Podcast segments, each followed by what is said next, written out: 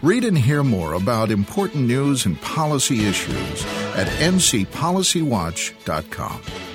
This is News and Views. Welcome to News and Views. I'm your host, Rob Schofield. The recent procedural decision of the U.S. Supreme Court to allow a Texas anti-abortion law to remain in effect, at least for the near term, sent a new and troubling signal that reproductive freedom in our nation is hanging by a thread.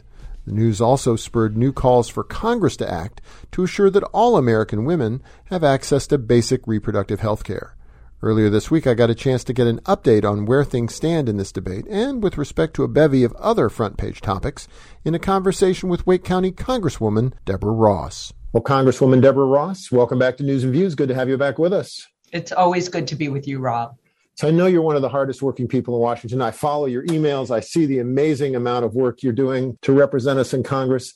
But there's so much going on right now. I'm sure you're staying enormously busy. One issue that sort of has leapt to the top of the news right now is this troubling development in Texas. This is an issue that's near and dear to your heart, the issue of reproductive freedom for women of America. Can you give us your take on what happened, what the Supreme Court may or may not have done, and maybe the implications for people in North Carolina? Well, first, the women of Texas and the women who help women in Texas are in the crosshairs, and that was not necessary. Want to just remind people who are listening that Chief Justice Roberts agreed that this law should be put on hold. The law obviously would ban abortion after 6 weeks and empower and reward private citizens for hunting down women and people who help them in their hour of need. And this is really unheard of. And what the court did was allow the law to go into effect on kind of a trumped up procedural ground and let frivolous lawsuits and really just kind of vigilante justice prevail in Texas. And as I said, people have been quoting Justice Sotomayor, who was so very direct about the effect of this, not just the effect on women, but the effect on the law. But I do want your readers to remember that the Chief Justice saw this for what it was as well. And so we are scrambling in Texas to help people. But what that has done is made it even more imperative that we have a nationwide protection for reproductive freedom. It has been a patchwork throughout the states. We've seen different states chipping away at Roe versus Wade ever since it came into being.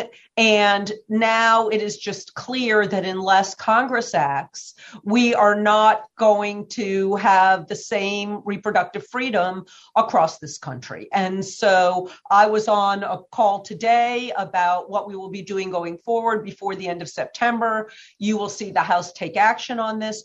Remember, my friends, there are two pro-choice Republicans on the Senate side, Senator Collins and Senator Murkowski. This is not a Democratic or Republican issue. This is something that crosses party lines, and it's something that affects all women. I want to add to this that, during September, we are taking up other issues that affect women, mothers, and mothers who have just had babies. We still need to expand Medicaid, in particular to women who have just given birth, so that they too are covered by health care. We need to make the child tax credit permanent so that parents can take care of the children that they have, get the child care they need. We need to have universal pre-K, which is something that North Carolina used to value. And we need to do it not just in the state, but we need to do it around the country. I see all of these issues as intertwined and as a statement about how we treat women and families and what our values are when it comes to trusting women to make the right choice for themselves and their families.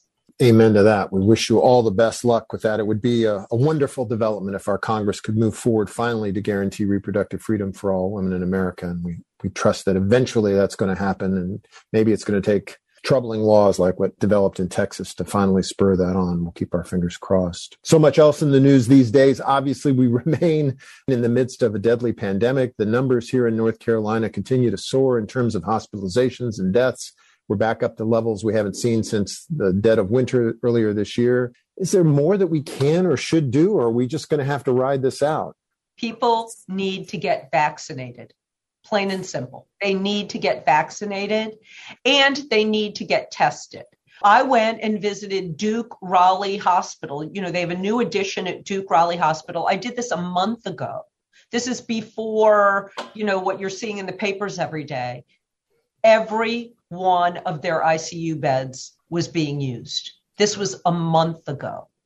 I do want to give credit where credit's due to Wake County. We have a vaccination rate for adults over 75%. Wake County has had free vaccines and free testing since the beginning of the pandemic. But it is a combination of getting as many people vaccinated as possible and making sure that people continue to get tested. I've been vaccinated. I've had both of my Pfizer vaccines, but I still get tested. I particularly get tested when I come home from Washington, D.C., because I'm interacting with people from all over the country and I don't know who they've been interacting with. And we have a responsibility to our own health and to our loved ones and our neighbors to know whether or not we're carrying this coronavirus. And I am hoping that with the increased attention and with the very, very sad stories that we're seeing, that people are finally getting the message that they have to take personal responsibility to get themselves and their loved ones vaccinated, and that there's a continuing responsibility to be tested if you've been in a situation where you think you might have encountered the coronavirus and you could have breakthrough COVID. Incredibly important advice. We hope people are making note of that. We feel somewhat optimistic that you cite these numbers in Wake County. We know we still have a ways to go. Speaking of the pandemic, one area in which we know that the government has been of big help, but maybe is starting to step aside and causing some people some concern, comes to things like unemployment insurance and the eviction moratoria. We know that those made an enormous difference in easing the impact of the pandemic for so many, but now at this point, as a result of some court rulings and the refusal of some of your Republican colleagues to go along with extensions, people are going to be sort of back on their own at this point. Well, I will say, you know, both of those situations are going to cause economic hardship. I also believe they will cause an increase in the coronavirus. Yeah. However, when it comes to the evictions, we still have money to help people. And the ways of getting that money out are improving. In fact, North Carolina is one of the best states at getting that money out. And we have more to get out the door. Again, I need to say that Wake County has done better than most counties doing it. And the state is responsible for 88 counties. The other 12 counties are doing it on their own. But what we've seen is funding for legal services to help people who have been evicted. We've seen more efforts to connect landlords and their tenants and have a joint effort to get this money. We've seen cooperation from the apartment association. It is not a perfect situation, and clearly rolling this out in the middle of a pandemic was not a particularly easy thing to do, but there is still money. There are so many resources. We will be doing a roundtable on this and providing more resources about it next week. But we continue to put out the information. And I do believe that the state and the county are doing a good job. Finally, I was on a call last week with Chairwoman Maxine Waters, and I believe that we're going to be seeing some legislation that will provide even more easing of the process, so that we can get all of this money out the door, because we still can help people. Yeah, and we know it's beneficial to both tenants and landlords. It's good for landlords to keep their tenants in their apartments and paying their rent. So it's one where hopefully all sides will be working together, which I know you've been working on legislation, which we really hope can get across the finish line, is in the infrastructure realm. We know that, especially in light of the recent Hurricane Ida and the damage it did really all up and down the East Coast, it was brought home once again how vitally important it is that we get after this problem as the climate emergency only worsens.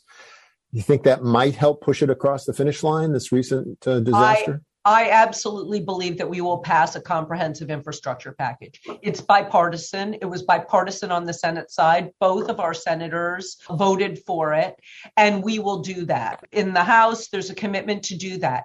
In addition to that, we need our Build Back Better agenda, which takes care of many, many climate issues in a much bolder way. Also provides housing assistance, as we've discussed, affordable housing assistance, deals with pre-K, makes the child tax credit permanent. And we're calling that the child tax cut right now, because that's exactly what it's doing, and provides for 2 years of free community college. There are so many good things in that package. I think we can get both of them across the finish line. Fingers crossed. A couple quick issues to hit you with here before you have to go. I want to ask about voting rights. I know the fight continues there. You and Congressman Butterfield recently addressed this issue at a forum. The For the People Act, the John Lewis Voting Rights Advancement Act. We know that's an uphill battle, but something that work is going to continue on. Well, we've passed everything in the House, and they're very strong bills. And so if your listeners are interested, I would encourage them to reach out to their senators. And finally, we've just passed the 20th anniversary of 9/11, and obviously it's more or less coincided with the withdrawal, finally, what seemed like the inevitable withdrawal from Afghanistan. I know this has caused a lot of pain and suffering and concern in a lot of corners, but it seems ultimately something that was inevitable and was going to happen. Do you have any sort of words of wisdom for us on this momentous anniversary? Well, I'm hoping that we use this anniversary to remember both the people who lost their lives in the horrific attacks on our country on 9/11, and to celebrate our service members who did so much to both deal with terrorism and, make sure that we didn't have bin Laden anymore, and help the people of Afghanistan. We owe them and their families a debt of gratitude, and we must take care of them. We also need to get any American out of Afghanistan who we can. We need to help the people who helped us, and we need to continue our humanitarian efforts. My office is doing that. We have 70 open cases, and we are doing everything that we can to help the people who have helped us and to make sure that people in Afghanistan know that the United States still cares about their plight. Congresswoman Deborah Ross has only been in office not even 8 full months, but she's obviously one of the most effective and hardest working members of Congress in Washington. Thank you for your service. Look forward to another update from you later this fall. Well, thanks so much, Rob. Have a great day. Coming up next, how could it be that an abandoned Burlington missile factory continues to emit toxic chemicals into an adjacent neighborhood years after it closed? We'll talk to the author who broke the story. Don't go away.